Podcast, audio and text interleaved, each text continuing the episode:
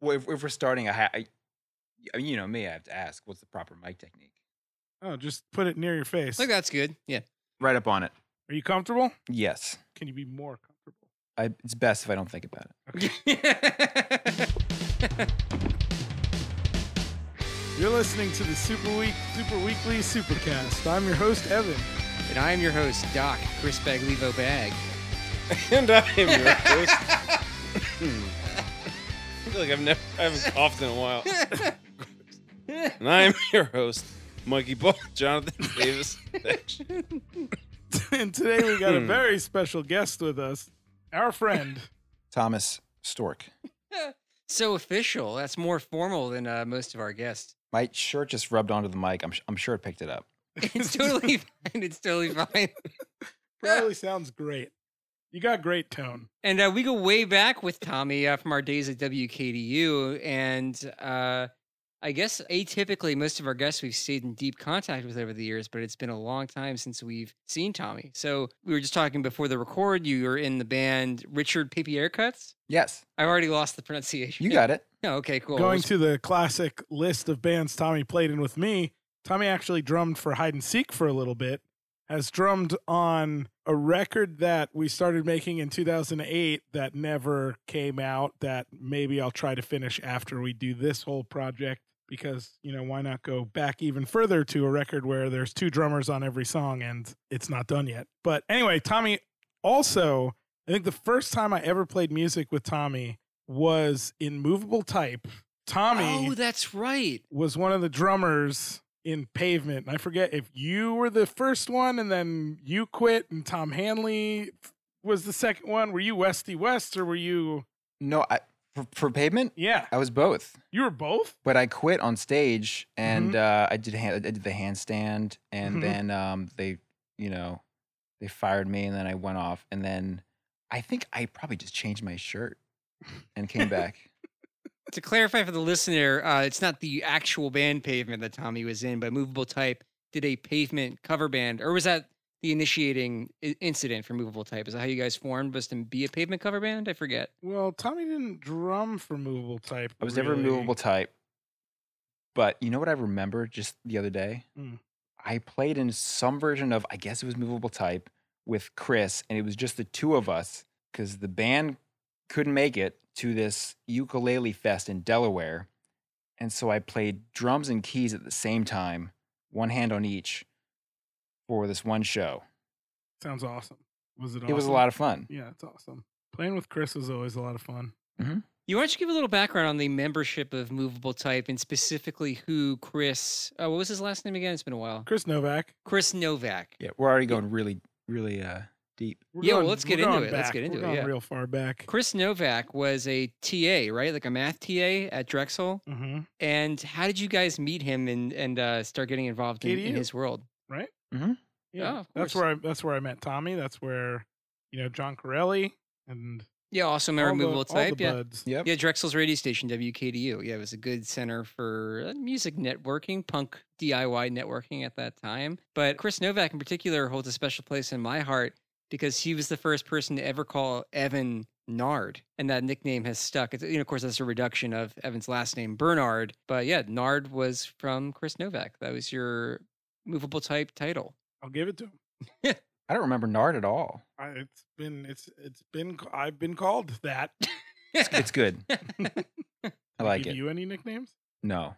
Oh, well, I always feel like you were a you say your full name: Tommy Stork, Mike Bell. Yep. John Corelli. Is that another one? I guess John Corelli. Yeah, I always call him full name. Yeah. I've been given a lot of nicknames from Mhm. people, and uh, not from Chris, but I, I think my theory is that it has to do with with my name starts with T, hmm and just like Tommy, it just it it invites, it inspires just nicknames. What are some of the nicknames? They fall into like T Dog, T Money. That's my that's the T. I think is the T. Yeah, that's yeah. That seems to be the This case. guy, uh, this guy in college when I was a freshman called me Two Fingers. Two fingers. Tommy Two Fingers. Yeah. Is there any more context for that, or was just a thing he started saying? he thought it was a cool punk rock name, and I think it was because I would wear a stiff little fingers shirt that had the Oh, Mm. okay, Two that fingers. adds up. That adds yeah. up. Do you ever get Tommy Two Tone, like that classic uh, eight six seven five three zero nine band? Never. Um, yeah, I'll take that as a no. Yeah, But now I'm thinking maybe. Yeah, right. It just went right over your head. yeah, well, there was a uh, notable cover of that in the Crazy Taxi game, but that wasn't by the original band. So I'm trying to see if there's ever a reason for that song to come up in our lives. But I guess that was uh, a little too major label for us to cover at WKDU. Speaking of which, let's get into a little bit of background about WKDU and I guess how we all met back when we were working there. Well, we didn't really do any background on movable type. We just went to Tommy's nicknames. Oh, okay. But it doesn't even matter because that is the background of movable type is we met at WKDU and then that's how we met Jesse and that was movable type. And Tommy didn't really even play in movable type. So who even gives a shit? Let's gloss right over that. I was just trying to take us to the beginning of the timeline, but yeah, let's. yeah, uh 2006. Went to college. Tommy was there. Said, "Hey, Tommy, nice to meet you." And that's and now we're here. Yeah, it was easy. Yeah, There's got to be more detail than that, though, right? You started to list uh, the, the the projects I played uh, with you on. hmm I, I remember hide and seek, hmm but I don't remember playing in it. I don't think we ever played a show, but we wrote and recorded songs together that we never released. Do you remember playing with Josh? Yes, Mhm, I remember coming from New York mhm, in like uh, 2012 or something and recording something, mhm. but I don't remember what it was. And I was searching my email and I couldn't find it. We're gonna listen today. That's why you're here. That's what I was hoping because I remember the one we recorded in uh, like four years before that, Mhm, and it even like that song gets in my head sometimes. Cool. It just pops. It just pops in there. We do have the original version of that, and then you came and re-recorded a second version of it that we never finished because I was doing this project where we had two drummers on every track. Like, Uh-huh. I don't know why I wanted to do that, but there was a bunch of songs that I wrote in like 2008 in that time period. And I was like, oh, it's 2011 or 12. I might as well finish all of these songs. And then I just recorded 22 drummers playing on them. You've played on one too, Mikey. And, uh, you know, people like Dave Collis is from Slow Mass asks me all the time. He says, when are you going to finish that song that I played on 11 years ago or 10 years ago? And I'm like, uh, you know, I recorded guitar on it and the tone's really bad. And then that's when I stopped because the guitar tone was really bad and I got to redo it. I do remember that I was uh, you were involving me in a some kind of ambitious project, Yeah, that's kind of Evan's mo. Mm-hmm. and I was so down. Well, you know, now that you live right around the corner, I can involve you in even more ambitious projects. Sure if you you're can. trying to be ambitious. Well, what Evan's alluding to there too is that Tommy's returned to Philadelphia after a ten-year absence, working in New York, or were you like e-, elsewhere too? But what what brought you out of Philadelphia after college? I I guess I th- wanted to be in a another city just to know what it was like to live in another city or other cities um, generally and not just stay in one place. And New York was close and bigger and made the most sense. Uh, and I just stayed there because I liked it so much. Well, you grew up in Baltimore, right? Or right outside of Baltimore? Yeah, you know, Baltimore suburbs, Baltimore Annapolis suburbs, Mm-hmm. So, you know, you've been around the big city your whole, whole life. a little bit. You hit three big ones on the East Coast. Yep. What were you doing up there? I seem to remember you having a pretty cool job when we came up to visit you one time, but I, the details of which escapes me. Oh, I don't know what that would have been. oh. like for a while. Um, I remember you guys coming to visit. Was uh was Jake there too? Jake Winstanley? Oh my God. Jake and Stanley, yeah, definitely. At times, we've definitely been in New York together when we, he was playing in Secret Mountains. Uh Uh-huh. huh. I don't know. I've been trying to remember this like since uh since you since you texted me. I know Dangerous Ponies and Secret Mountains played together in New York, uh, and I know we hung out then. You know, it's all a blur. I remember they got they got free shoes because they um Oh, rubber tracks, probably, right? Converse rubber tracks? Or is there some other purveyor of free shoes in New York that I wasn't aware of? it's probably it's probably the thing you're saying. Oh, okay. I uh I might have been working um doing like industrial hygiene stuff where I would go to construction sites and take air samples That's what it was. That is precisely because what I it did was. that for a while. I know this, uh, maybe not everybody's as excited as I am about that subject, but that seems like really interesting to me. Like you were just like collecting air in a jar and then testing the molecular Oh, yeah. content or. it sounds so much cooler than it is. I mean, you know, I was I I, I did get to go um, work underground in the tunnels with the sandhogs. You know, Wait, what is a sandhog? sandhogs? Are the um th- the name of uh guys who work in tunnels, like like in New York. Okay. Yeah, Simple enough. yeah, it's tough, dangerous work. They're paid well, but it, it attracts a certain kind of not yeah not the easiest guys to work with. Hmm. rough and tumble types. Yeah. Yeah. So yeah, you get to like see, you know, weird parts of the city. Yeah, well, you were like a more, you know, obviously human uh, canary in the coal mine, except for instead of dying, you were testing it to make sure that nobody died, which is Yeah. a pretty noble pursuit. Sometimes, you know, they they'd be like, All right, the dynamite's going off today at three PM. Well, that's pretty exciting. Were you ever there when that happened? Um, I don't remember if if um I don't know if we like couldn't be in the tunnel when that happened or Probably not. probably not. I think OSHA would Yeah. have something to say. Yeah. I mean that's why. why that's like why like when you start like you know like oh it's happening at this time. Blowing something up always just reminds me of action movies. So I imagine if it was like living a real life action movie, it could be pretty cool. Oh, see, Yeah. to me, dynamite always just makes me think of Wile E. Coyote from Looney Tunes. So I'm like imagining a giant like detonator plunger that's like a has like a big red box and like uh what do you call it like a fuse that goes from it underground and Yeah. uh yeah, yeah very different scenario. Yeah, I mostly sat in my car and slept. Really?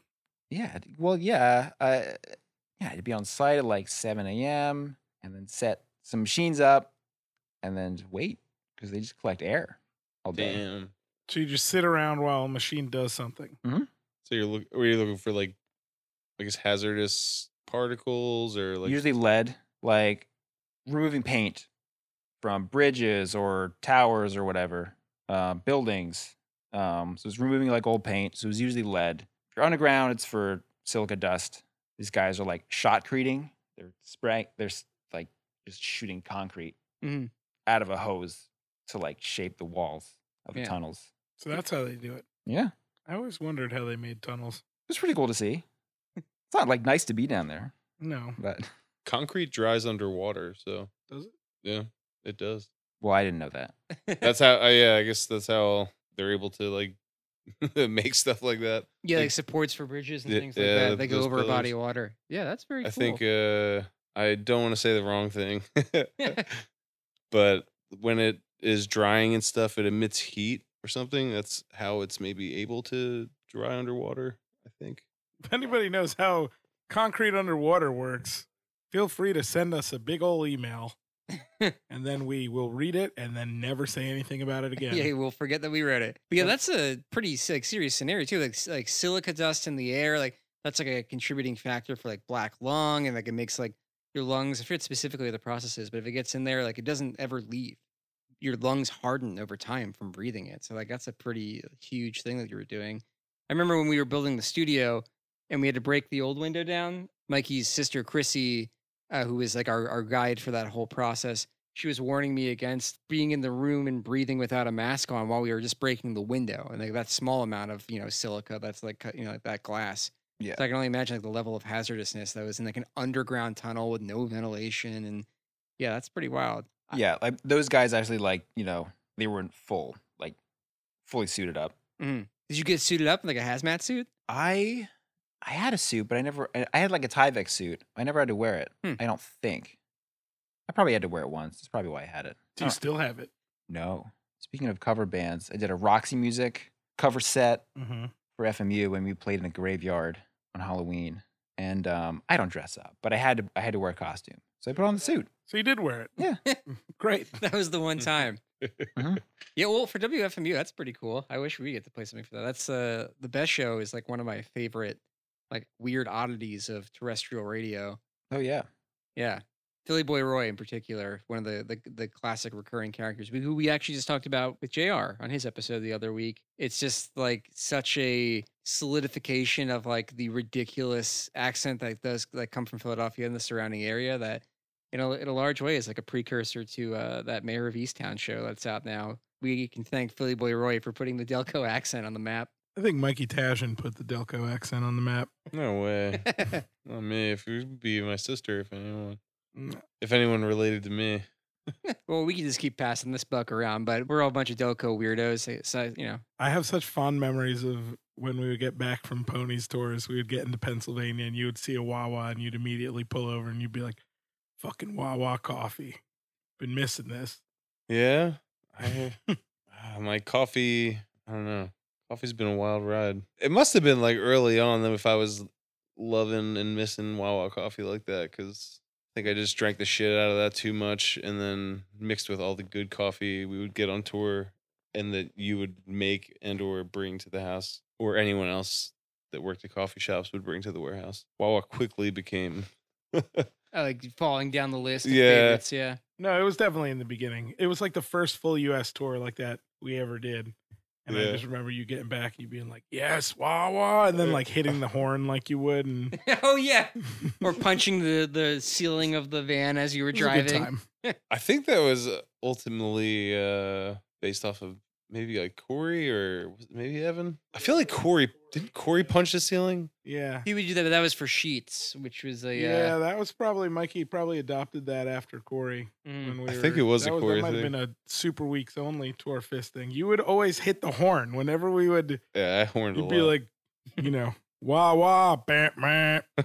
anyway, sorry to derail Yeah, right. everything with this coffee talk. Well, uh, Tommy, do you have a favorite like uh, made to order uh, convenience store that you would find uh, on your travels driving back and forth? I I think no, I think the Wawa thing, like I, I never um had like the, the sort of local love for Wawa. Um, because I think I- maybe it's a vegetarian thing where like Wawa or Cheats is and I was vegan for a little while. It's just there's less options. Mm-hmm. And so I never ate there. Yeah, whenever I would go, I would have to get a condiment hoagie whenever I go to Wawa. Very recently, it's changed. They now have like Beyond Sausage and stuff like that. I yeah. But this actually reminds me of a- a story, one of my favorite memories about you, that I learned this from listening to your radio show back in the day where you were talking about it. Of course, now we live in an era where Burger King has a vegan burger, or as I mentioned, Wawa has their own vegan meats. But this was 10 years ago, maybe longer, before any of that was widely available for vegetarians. And you heard a rumor that Wendy's had a vegetarian burger, and it was just some s- particular Wendy's, maybe in New Jersey somewhere and you drove from Wendy's to Wendy's for hours looking for a vegetarian burger for a veggie burger, and you came up empty-handed after like a. You're giving me such a blank stare now. No, Do you no, no, remember this at no. all? Okay. I think uh well, I bet I was thinking Wendy's, but I, I had I probably had it wrong because it was Burger King. It didn't I think Burger King had the Morningstar burger. Oh, even back then. Yeah, but it wouldn't be on the menu. Oh, that's interesting. Secret menu vegetarian stuff. Yeah. Yeah, I just remember listening into your radio show while I was driving around the city and hearing you talk about that. And I could just imagine the dedication that you had to that cause, especially at that time.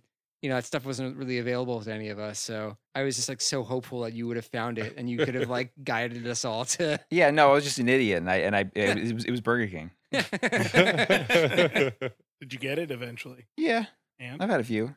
Oh. You know, it's like a shitty Morningstar burger. yeah. And, you know, like you get on the road and it's got the sauce and it's fine. Mhm. But to answer your question about Wawa, MTO, sh- yeah. yeah. Um, what's the place upstate with the m- milkshakes? Stewart's Stewart's, in New York. Stewart's milkshakes. Oh, okay. Is Yeah. it Stewart's milkshakes? Uh, They what's do have the, milkshakes. Do they have milkshakes? what's the other one like next to Mayhall's? We like go down to that. Oh, this is the United Dairy Farmers. Uh, no, yeah, yeah, that's- One. not Yeah. that. When somebody says upstate to me, they mean New York. Yeah, that's what I meant. That's what you know. I'm thinking of Hudson Valley, the Adirondacks. I'm thinking of going up there. You know, that's Mhm. when But it's Stewart's. I got you. Mm-hmm. It I'm is with Stewart's? You. Stewart's is Yeah. there. The milkshakes at Stewart's, yeah. Mm, Mikey is a milkshake fanatic. So you were speaking his language. right now. well, Worth a drive. I, and yeah, no, I would do it honestly. I really don't think I've ever gotten one from there as much as as much as we passed them, but it's not like a the group wants to ever stop at a Stewart's. Touring's usually. back soon enough, Mikey. We're gonna get your ass in a van. You're gonna drive us all no. across the country once again. Just a milkshake tour, no shows, just just the diners, drive-ins, and dives, except for it's milkshakes, milkshakes, Mm, and milkshakes Let's for fucking you. do it. Somebody give me money to have a TV show. I think my wife would hate that though, because uh, so all the farting. Oh, okay, Well, tell her to come on the TV show too. yeah, we'll get you a pair of those special underpants they make that filter out farts. Is that a thing? It's a real thing. This is Is this yeah, real? yeah. I don't remember the name of the product, but you Oh, can Google Aw. it. It's like extra thick fabric where it's like cross-woven fabric, so the farts it has don't like escape. dryer sheets woven into Yeah. it. But you got to think about the nightmare of at the end of the day, after like a full s- day worth of gas, like you open those things up to take them off, it's going to knock you out and knock you clean Does it out. just keep it in there. It Well, doesn't it's- dissipate it. It's gotta, it's It's not gotta like a go boof, somewhere. you know, They're particles. Yeah, I mean, or spoof. What are those things called when you smoke weed and you blow into it? Spoof. yeah, it's goof and a spoof. A doob tube? I haven't heard that one. Yeah. You know, That's what we call I don't them. know, A but these doob all tube, these all that sound makes more good. sense. you know, you put the dryer sheet and the roll of toilet paper, and then you blow the weed smoke in it, You never heard of that? Uh uh Because like the smoke, I guess, comes out smelling like a mixture of dryer sheet and, and, weed. probably. Yeah. Yeah, it just smells like somebody washed a bunch of weed. I don't know about that I stuff. don't know. If You just know- weren't a delinquent like we were, so you Mhm. didn't have to use those techniques. Trying to bend the rules that much. He probably just went into the woods. I can't imagine Tommy being a delinquent. You delinquent? I wasn't. I was such a good kid. I believe you. Yeah. And then you got into punk rock, and you still were such a good kid. It was yeah, I think uh I don't know. I didn't like give my parents shit and then they kind of let me do, let me like do whatever. Same. And it was yeah, worked out. That's exactly growing up. That's exactly what I learned was if I just like do the things my parents ask me to do, I can pretty much do whatever I want all the other time. Yeah. Worked out great. Oh, my secret was just never get caught. And then they assume you're just doing, you know, something good for the world when I was just like fucking off and smoking weed with my friends in the garage. I convinced my mom that I was in chess club for two years. Wow. And every Thursday I would just cut after school and then like uh just go get high with my friends. I would just always get caught. There's absolutely no chance of me not getting caught. I'm too Slow. obvious and slow at everything I do. So it's like Yeah, you're too flat footed. You couldn't get away from your parents in Literally. time. Yeah. anytime I tried to do something, like I can't lie. You can see it on my face if I'm trying to lie. I'm a terrible liar. If my parents were like, "Were you out smoking weed?" I'd be like, "No." I'd just like make a face, and they'd be like, "Jesus fucking Christ, what were you doing?" Uh, my friend John got a new cologne we wanted to try. Yeah. If I could get away with lying, then I like have to deal with the guilt. Yes, just easier to be a good boy and Mhm. do what my parents asked. And like, eventually, you know, we would go fucking hang out at my friend's house, whose parents like let everyone smoke weed and drink there. And I would be like, look, I'm going to my friend's house. Everyone smokes weed and drinks there. I don't really smoke weed or drink. And they were like, oh, okay, cool. I was like, yeah, I just like, you know, hang out and watch anime with them while they get fucked up. Yep. That's like pretty much what I did in high school all of the time. Is that what you did? What did you do? I was in band, Marching band or marching band, orchestral, Drums? jazz. Yeah, it took up a lot of time, and it's so insular that that's that's all my fr- you know all my friends were in band too. Hmm. And then they were like, there weren't a lot of kids who were into punk. I I met one and became friends with one other kid who liked punk, and we started a band, Mm-hmm. and that was like my first relationship outside of like this school organization. How old were you at that point? Sixteen. Damn. I was young for my grade, so probably sixteen. How did you get into punk rock then if you only hung around with band kids and they didn't like punk rock? Where did where did the influence come from? They did. I think I just um I just went deeper Well, you go extremely deep at this point. it was it was the same time that pop punk was big on the radio Mm-hmm. and that's probably where it started and then you learn about fad and epitaph and hopeless and uh, ska and uh, napster was also starting Mm-hmm.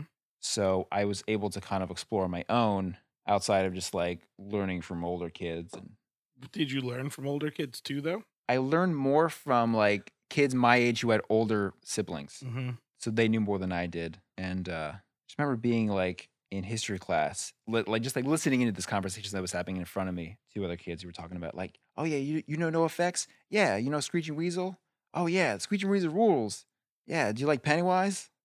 And um, first time I'd heard of any of those bands. Oh yeah. That's a very vivid memory. most of those like I didn't have any friends who really listened to punk growing up. We were mostly like classic rock and grunge heads, and it was the Tony Hawk's Pro Skater games that really introduced me to a lot Oh, of yeah. those bands. And like Pennywise was on the there was a competing but failed game starring Andy McDonald instead, another pro skater, and it was MTV's Andy McDonald's Pro Skater game, and they had Pennywise and uh, System of a Down Mhm. and like a number of bands that were kind of like punk and punk adjacent like that. And then it was just like this weird sort of oddity for me in the back of my head. It was like, oh, that's that like aggressive music from those video games I played while I was in jazz band and playing classic rock. And then when I met Evan and you know, and I guess you and I got everybody else at WKDU, that's what kind of pushed me more towards punk personally, and got me kind of into that world of musicians as well. And it was uh, a f- like a late but formative experience. Yeah, that makes total sense. The Tony Hawk thing Oh yeah, as as a starting point. It's great, great starting point. yeah, an amazing mixtape. And then also that's why I got into Rob Zombie at a young age, is because of the Twisted Metal series, like that video game series. So yeah, a lot of those influences just came from video games during that era. I mean, Tony Hawk got me into Primus. I'll tell you the fuck what. Oh hell yeah, dude! Jerry was the race car or was a race car driver. It's such a great like skate song. It's so wacky and angular. Still love Primus. Primus rocks. Oh, excuse me. Uh, Primus sucks, as it says on their bumper stickers. They It's make. complete nonsense most of the time, and it sounds like the guitar player is never actually listening to what's going on on the song, and it's great. ten out of ten. Would ride again. Last year, for the first time, I got into System of a Down. I like I'm gonna listen to a System of a Down record. Which one?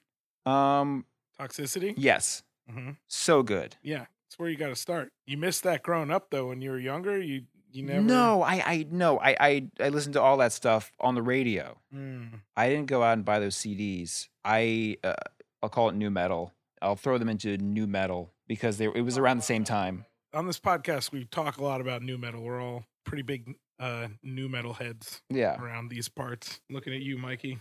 it was all through the radio for me. Mhm. I liked it.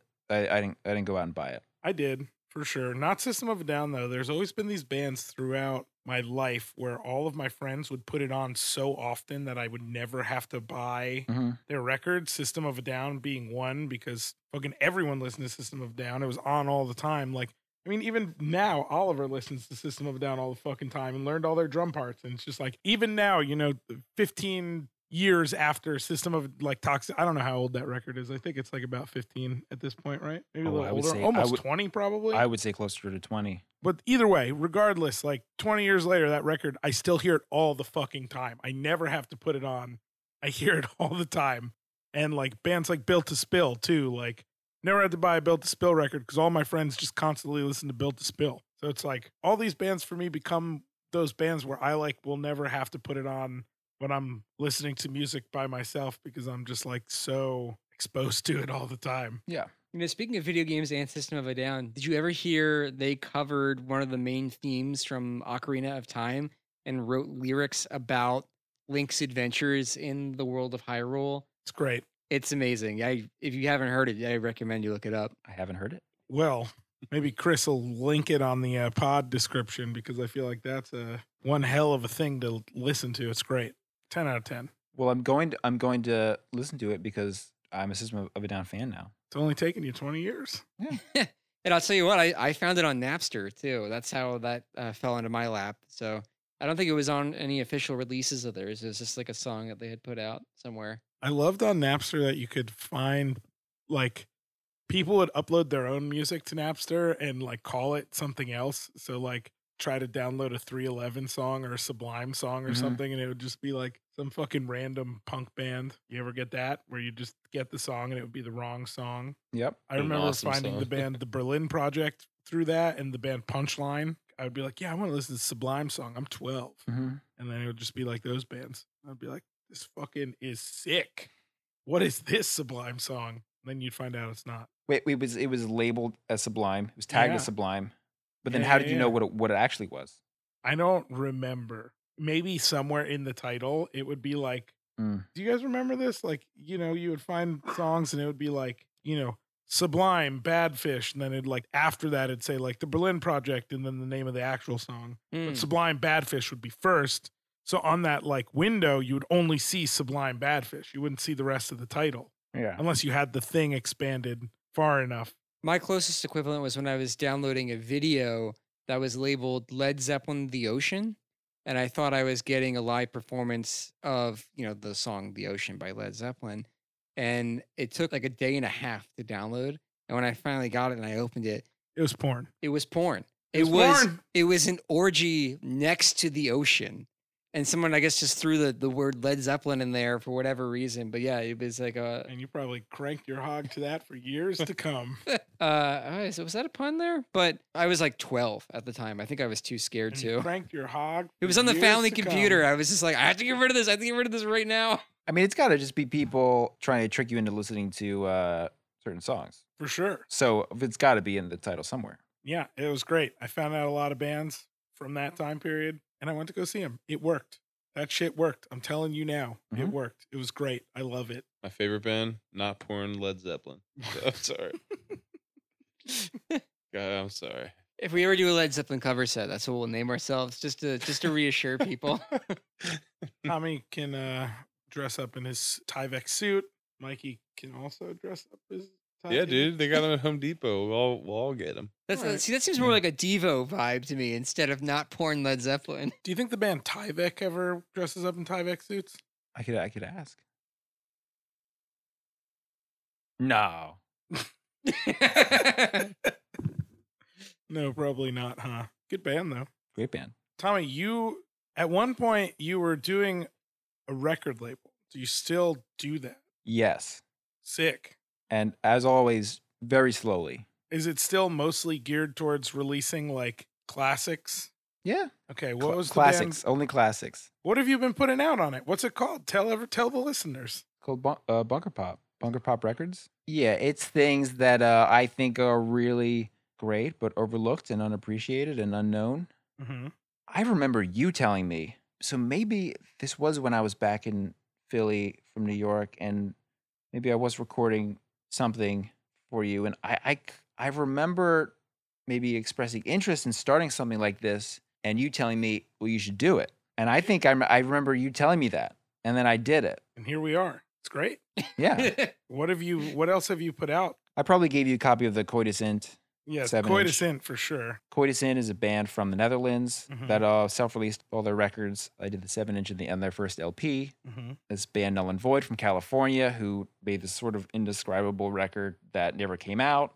So I put that out. There was this Dutch band called Aho Ahoa, and they Cool. like released a tape that no one bought at the time, but this one guy like bought it at like Stop Plot Records, put it online.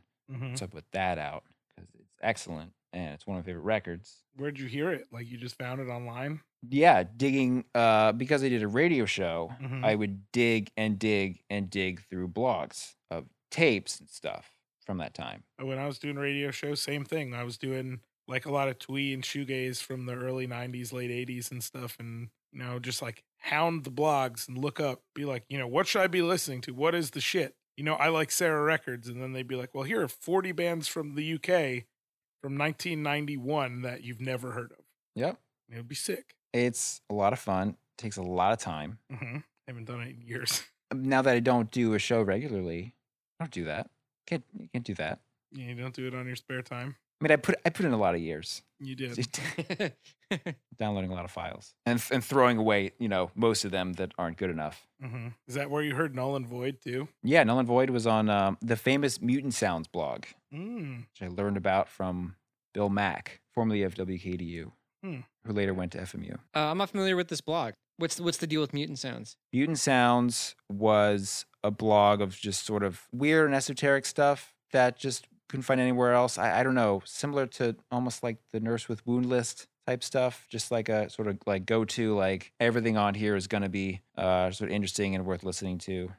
it was a blog that was regarded as like very curated. Yeah. I imagine uh, are they not around anymore, or It's been years since they, they had to like shut it all down. Hmm. Like one day it was just all gone. yeah, I guess there's probably a lot of like DMCA issues and That stuff. should now, happen too. Mm-hmm. with a lot of those blogs where I would Mhm. find shit like that's what I'm saying. In the early aughts, I would just be ripping through them looking for all this shit that I wanted to listen to and hear, and then one day they're all gone. Yep. Yeah, now it feels so like you know borderline monolithic, where it's just like Pitchfork, Brooklyn Vegan, Ugh. like it's like a handful of uh, blogs that aren't so much curated, but it's whoever like is spending the most on PR.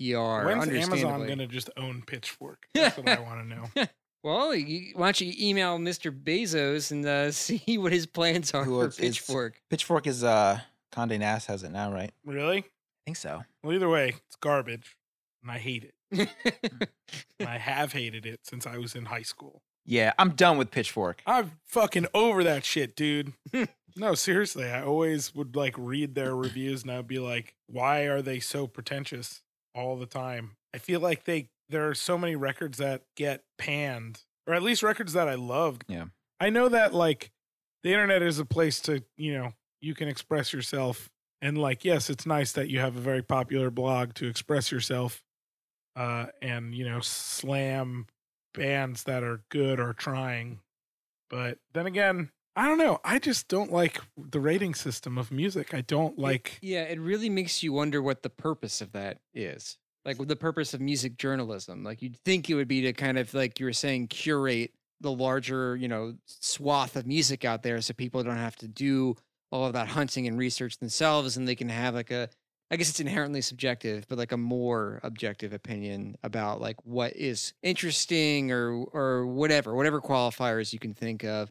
But it largely doesn't feel like that. It's it's almost like they're trying to narrow that bandwidth and just like you know disqualify a lot of things and t- I, have never felt good about any review i've read and that's never been the deciding factor for me as to whether or not i like a band or i want to you know buy the record it's just uh, whether or not it clicks from other external things You guys ever read um, the Yellow Green Red blog? Mm-mm, no It's it's uh, Matt, the singer from Piss Jeans, mhm. and he's been doing it for I think like ten years now, and he's still doing it. it it's it's the only it's like the only music writing I, I'm I'm interested in reading.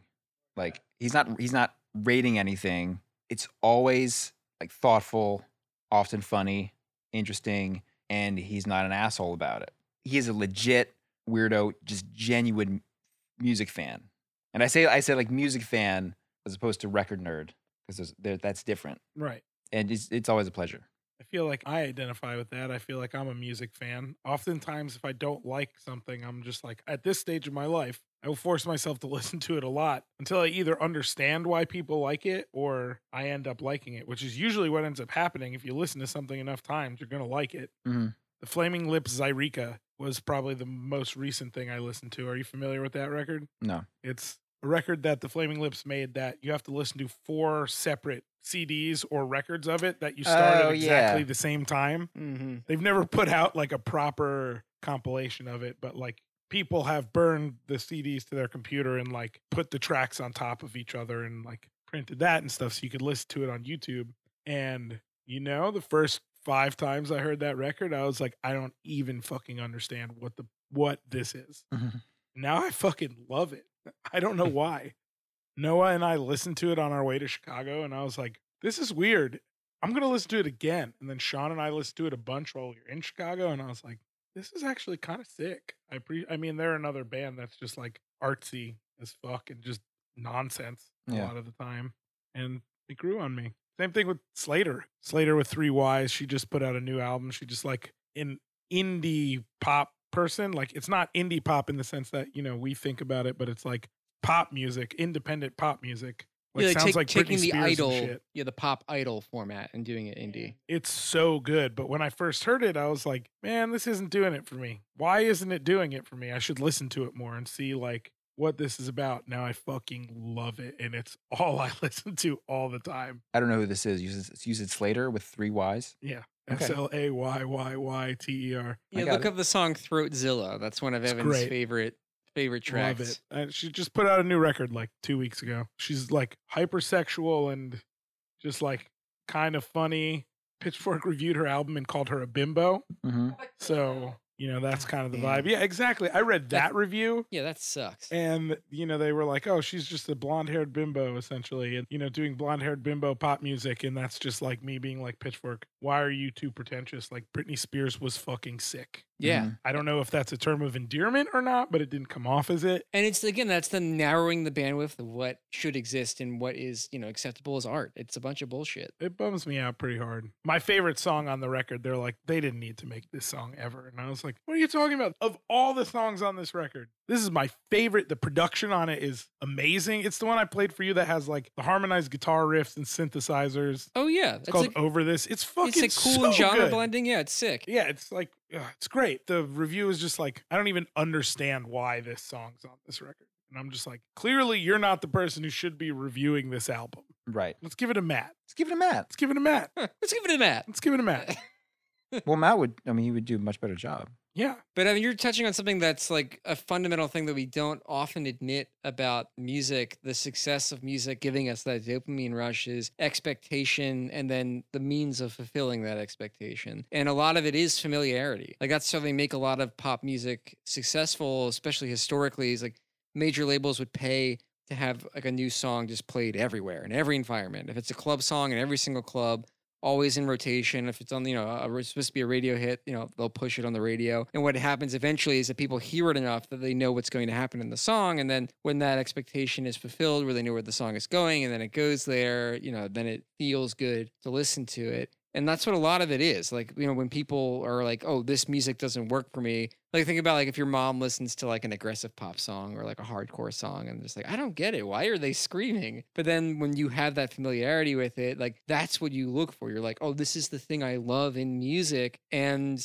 I think that Slater song is just one of those examples where it's kind of blending a lot of different elements that, and it's not even that challenging when it comes down to it. But if someone isn't open to that challenge because they appreciate all those different elements, like, you know, in their disparate eh, prior existence, it just feels too hard for them to process and they're not giving it that time. And that's the thing that sucks about music journalism like that is that it encourages people to not give music that time and to not put their investment into it and see if they can find the thing in that music that works for them because they, it gives them a reason to just write it off. The music scholars over at Pitchfork have, uh, you know, g- given it its its death sentence, and you know that that's it. You write it off.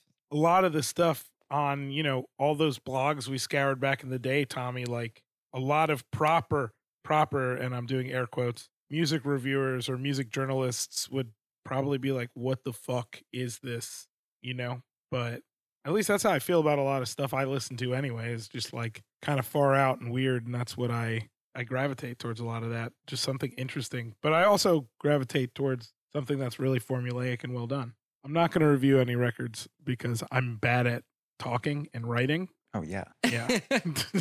See, but the thing is, you're g- very good at enthusiasm and curating your own library of things that you appreciate that other people wouldn't do. And Tommy, you would, you know, obviously do the same thing, and that's why like you running a your own small re-release record label is so interesting too. It's it's giving those songs more life and giving them more of an opportunity to find an audience that they wouldn't otherwise get, especially now in this oversaturated era and this over access era too, where it's not so much easier to find niche things because like people rely on algorithms on Spotify to introduce them to new music. People who do their research like you and Evan do, it's I think a, a pretty important service that you're that you're doing for people. well, I mean, our holy father, the Spotify algorithm, is the one who showed me Slater. Hey, you know, stop clock is right twice a day.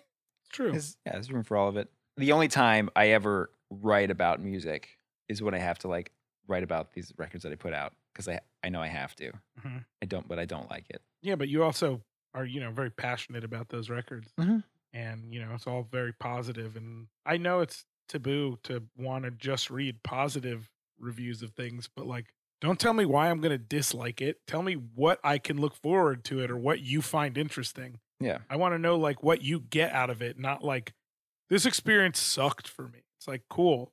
And don't share it with anybody. Who gives a fuck? Right. It's not like you're warning somebody against having a bad experience by doing that. Maybe you are. I don't know. I think that's bullshit, though. Everyone should be able to make their own opinion. There's a lot of punching down and a lot of that stuff. Sucks. Yeah. Not into it. Mm-mm. Well, anyway, should we listen to the song? yeah, why not? I mean, give us some I'm background pretty ex- on this one pretty again. Excited. So, this song is called Farewell, My Little Viking, which I absolutely stole that name from Pete and Pete. If any of you guys ever watched Pete and Pete, I wasn't allowed to watch it. wow. I bought the DVDs when they finally came out. So, you know, Yes. What's the reference? Is that something that uh, Arnie, the world's strongest man, said? Artie, Yeah, I, I never watched it. I got pretty close, actually. played by Toby Huss. Damn, you're deep. I think he was only in seasons uh, one and two. Farewell, My Little Viking was his. I'm not sure if it was the last line he said in the show, but it was one of them. Like it's as he was leaving the show. His little Viking, Probably young Pete. Yeah. young Pete. Mm-hmm, exactly. Man, I really just pulled that character. That's the only character I know aside from that Iggy Pop was an ice cream man. So Well, and Pete and Pete and I believe Michael Stipe was in it. Sorry to do this. Michael Stipe was the ice cream man. oh oh, Iggy Pop was Mona Mecklenburg's father, Right. thank you, thank Mr. you. Mecklenburg. Damn, that's A cool. lot of good cameos in that show. Yep. Also, the magnetic fields were on it all the time. It was like such a stellar soundtrack too. Mm-hmm. It's great. is truly great. Ah, what a good show. Seems like a real time capsule of that era's kind of uh, youth culture and, and music as well. It was very 90s. It was a good show, though. I haven't watched it in a minute, but like I feel like it's the kind of show that would have lasting power. It's a singular show, and there have been shows since then that are that are like this. Um, at more now because there's there's just fucking shows everywhere. Mm. and there's channels you know, there's a million but it's like people with our sensibilities just like who happen to get involved in this mainstream nickelodeon tv show I love it. It was such a good show. Uh, anyway, but this is a song that actually I wrote for Hide and Seek, which, you know, Josh and I tried to keep going after high school and we went to college and tried to do it throughout college a little bit. And, you know, as everyone went their own separate ways in the world, and I met Tommy, and Tommy and I had a lot of similar, you know, interests in various punk rock and quote unquote lo fi music and stuff but this specific song, I'm just gonna come out and say it. I just like fully rip off Rocket Ship. I don't know if you guys know the band Rocket Ship, Mm-mm. but they have Mhm. a record called "A Certain Smile, A Certain Sadness." It is one of the records that I think has shaped me musically, especially that era. Peter Martin was the one who showed it to me in probably high school, and I was like, "Holy shit, dude!" This it's like somewhere between shoegaze and like twee pop, and there's always like guy girl vocals together and there's like a loud ass fucking Hammond organ on the top of everything all the time. You know, when we got that Hammond organ at the studio, that M3, which actually I got my first one with Jesse from Movable Type. He was the one who introduced me to the M3, but like I realize I'm so drawn to that sound because of listening to that record so often and holding that record so close to my heart. I was listening to it literally last night and I was like, wow, this fucking organ sound is the organ sound I put on every song all of the time. And it's clearly, I take a lot from that band. And I'm sorry if I ripped it off a little bit too much. Vocally, it's a little different. Still, guy girl vocal, it's pretty much the same. Jeff Lane plays some fuzzy slide guitars on it. Chris plays some guitar. You did some drums. We recorded, i- i- we must have recorded this one in Drexel because I remember you coming to Drexel to record it. And I remember us putting a microphone in the room outside the studio and just Outside like of putting Studio it C, way yeah, fucking in high Unibird- in the Un- air. Yeah, University Crossing Studio C. I remember that. i think i remember the warehouse because i remember recording carbines can fire ceos too Mhm. Mm-hmm. and that was in the warehouse right we did that first at Drexel in Studio A, and then we redid it at the warehouse. i do not remember it recording it two times i only remember one time You did it twice. man things just really just kind of they just go Oh yeah. over the years Oh my god, dude! Yesterday when I was mixing "Farewell, My Little Viking," I had multiple drum playlists, and I went to go through the other drum playlists, and they're just fully other songs. uh-huh They're not even. You recorded other songs, and I didn't even remember you recorded other songs. But I listened to the beats on them, and I was like, "Oh, this is the song called Oh God, We're All So Miserable Now," which eventually I reworked and made into a super weak song. But you recorded the drums to the original version of that, and that's on there. And I was like, "Holy shit, that's crazy! I forgot we did this." i do remember playing in like m- more of a uh like a real studio setting Mm-hmm. i think for for this one maybe Well, let's go listen to it. Here we go. Let's take a walk down memory lane.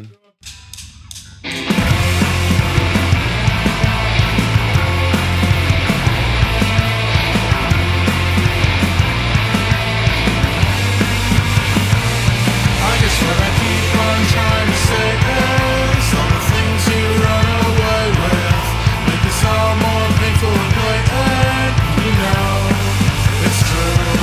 This guy became very fluid and faceless, and I'm off this take on my exes.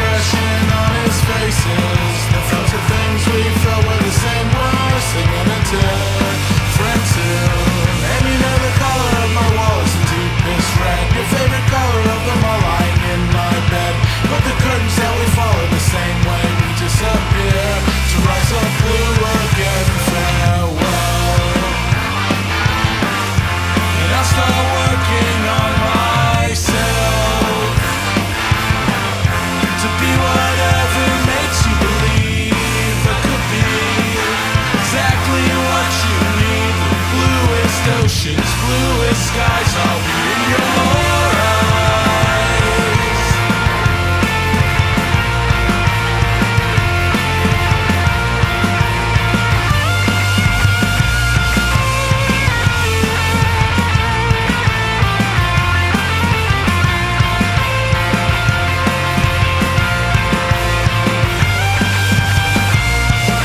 Tell me your ends, me. Tell me your ends, me. Tell me your ends, me. Tell me you are. Tell me your into me, tell me your into me, tell me your into me, tell me you are. Tell me your ends, me. Tell me your ends, me. Tell me your ends, me. Tell me you are. Tell me your into me, tell me your into me, tell me your into me, tell me you are.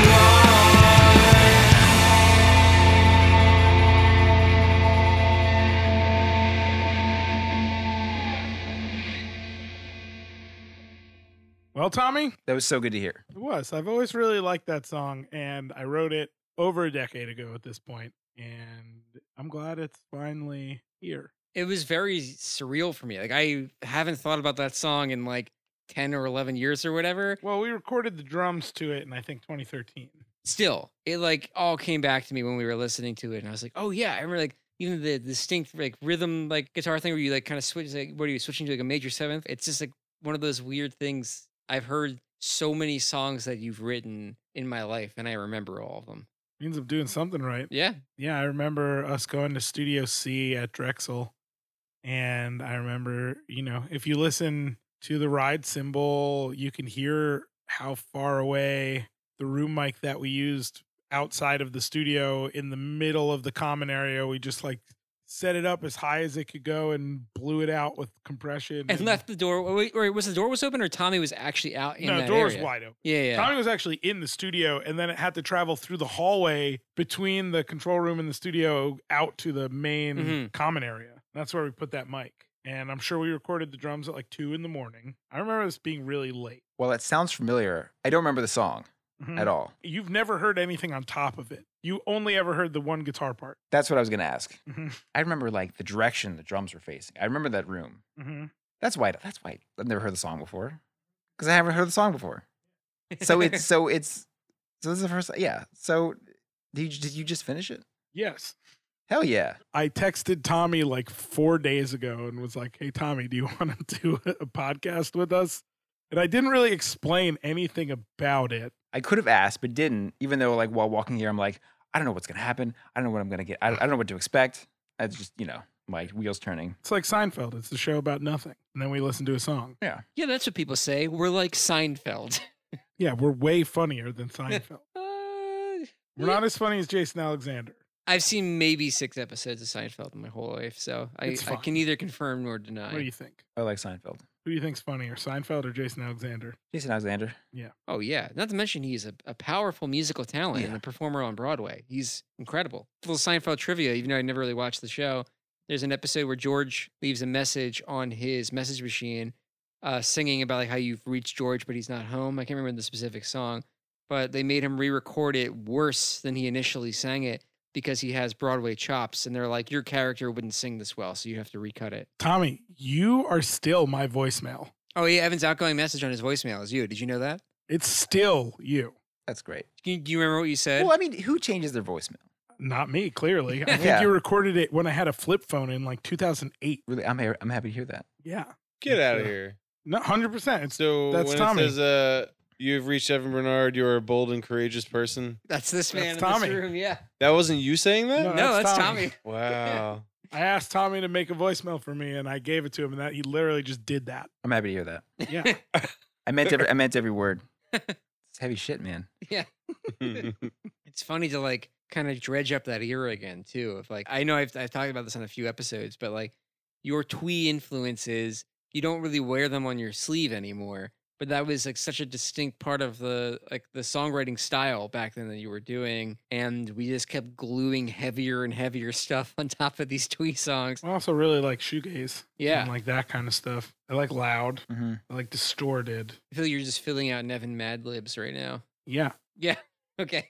I used the pedal, the Mel X on that song. I love that pedal. Mm. Great pedal. Uh, throwback to Jeff Lane episode. Well, then again, Jeff Lane fucking played guitar on this song, so makes sense. Yeah, makes sense. Former podcast Jeff Lane. Uh, be sure to go back and listen to his episode too if you want to hear lots of cool things about Prince. So how are you feeling, Tommy? I feel good. This is the part of the show the guests can say like, "Oh, I was so nervous about coming on." No, No, no, you could.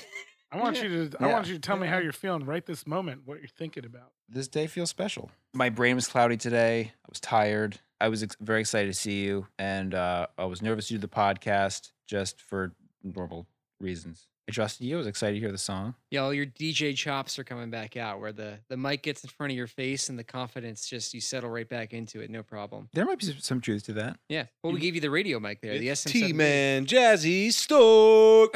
like that. Yeah, Mike, you know Switch into your your, call no, sign. that was that was like you switching into character. Well, it was all animals attack all humans, Oh yes. Yes. And what was your? but DJ originally it name? was called "Paint Is a Fragrance," which is just a Rocket from the Crypt record. Mhm. What was your DJ name? I didn't have one. Me neither. Yeah, you just went by Tommy. That's why I always knew it was, especially when I was listening to your your Wendy's Odyssey. I, I knew it was you as the source. Also, you have a distinct cadence to how you speak, so also recognizable. But Evan, you had a DJ name. You were uh, Mishka, right? The dancing bear. Hmm, maybe I was, but I'm pretty sure my name's Evan. Your name is Evan. That is your given name. But as a DJ, uh, you went by Mishka, and your so- your show was called Tunes for Bears to Dance to. That was the name of the show. They How do were a I remember screamo that? and band. You don't. That I remember. I remember Mishka. I don't remember. I don't remember Nard. Nard wasn't a name I l- you know preferred to go by, kind of Yeah. like the Nate Dion story, Yeah. Lord Dijon, and whatnot, which we'll get into whenever we talk to Nate. Yeah, but- yeah. Let's not ruin. Let's not spoil Uh, that story. No, I mean I don't particularly care. What was the the movie Wolfman's Got Nards? What is that movie? Monster Squad. Monster Squad. Is it what really? Yeah, it's Monster Squad. Yeah. Are you doubting me on movie trivia? Which movie's Buzz's girlfriend Wolf? That is Home Alone. Buzz your girlfriend, Wolf. I thought they were the same movie. That's not the same movie. I will say, now that you bring up Squad, I did have a DJ name freshman year, and it was DJ Tom Squad because when I was in high school, before I even thought about doing radio, before I knew college radio was a thing, one of my best friends gave me a, is another nickname. He nicknamed me DJ Tom Squad. oh shit, So when I got into radio, I thought, well, I should use that. DJ Tom Squad. Before I decided, no, I don't have to use that. yeah, see, DJ Time Squad to me feels more like a DJ Khaled equivalent, where you're like producing hip hop tracks and like yelling your own name over them and probably whatever the year is. Did you and yell your With a own name foghorn. over the podcast? then- foghorn. I don't know whatever the That's hell an it- air horn. Yeah. whatever the- if, would you have a foghorn over your tracks if you're like DJ Tom Squad? Well, no, because f- uh, originally uh, when I had this show, I managed to get Saturday overnights. So it was it was during the re- the reggae weekend lineup. So they Yeah. were foghorns, you know, on either side of me. well, that's more, I guess, air horn, uh, the classic, like bam, bam, bam, bam. Air horns, yeah, air horns. You think you- you'll go back to doing a radio show now that you're back in Philly? No, yeah.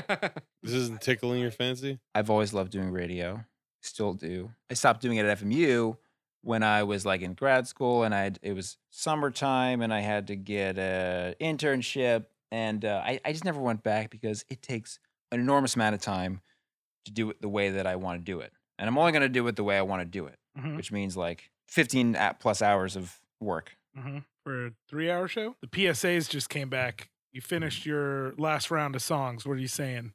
Well, I'm probably back announcing. How are you going to do it? What songs did you just play? Me, give me Tommy? give me a hypothetical situation. Oh, oh, okay. We just heard uh, uh, "Racket Racket" by Matt Olofsson off of the self-titled single from 1981. I said 1981 not because I know that it came out that year, but because I'm I'm making it up because I'm I've been put on the spot and I c- and uh, I don't have a computer in front of me to to look it up, so I'm go- just gonna. No one's gonna. you have a very Notice. relaxing radio voice. That was not that way in college. What did you do in college? I was a little more more energy in my voice. More excitable. It was, it was new and it was uh, probably a, an adrenaline rush while, while you're on the air. Yep. And I might be softer now because for two years I did 6 a.m. on Sunday. Oh, so everyone's nursing their hangovers, so you had to be gentle with them when they turned the radio on. No, I was just tired Oh, that too. because I can't go to sleep. I, w- I can go to sleep early. And Why I would did you do those time slots, Tommy? 6 a.m. on a Sunday. Mhm. I mean, that's what was open. And I, it was, um, that's where I started. Oh, at FMU or KDU? FMU. Yeah. Managing to start at FMU, not in an overnight. I had an opportunity to like, oh, 6 a.m. Sunday was opening. Someone was leaving. And so I like got in there. Awesome. It's better than 3 a.m. any day. You know, FMU is a prestigious, like one of the best, like independent radio stations Oh, in the Oh, country. Believe me, as a someone who grew up listening to FMU all the time, That's right. I know.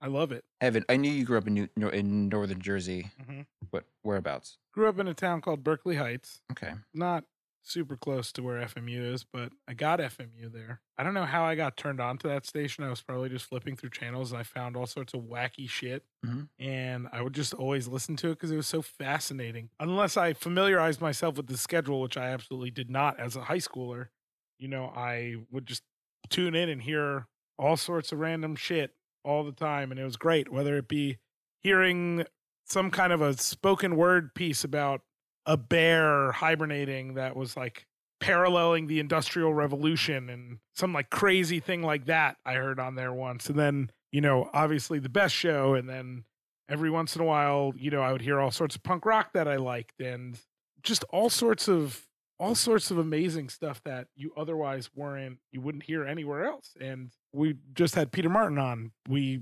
called in once and won tickets to some performance art piece and then we went Yeah. and it was fucking amazing and it changed my life you know like where else but wfmu are you going to be able to do that you know It's the best. it's the best you still listen well are, you probably can't listen that much now that you're here I've got I've got my shows. Ollie, Oh, what are your choice radio shows now that you've uh, retired from the industry, but you're still a, a consumer? I listen to John Allen, I listen to Faye, and I listen to Daniel Blumen. definitely no faye that's the only show i'm familiar with off Uh, the station just because i think that makes last, sense. last time i was in new jersey i was actually listening to that show Yeah, she started doing like she was like, I'm gonna do a pop show. I don't care what anyone thinks. I'm gonna do a pop show. I love pop music.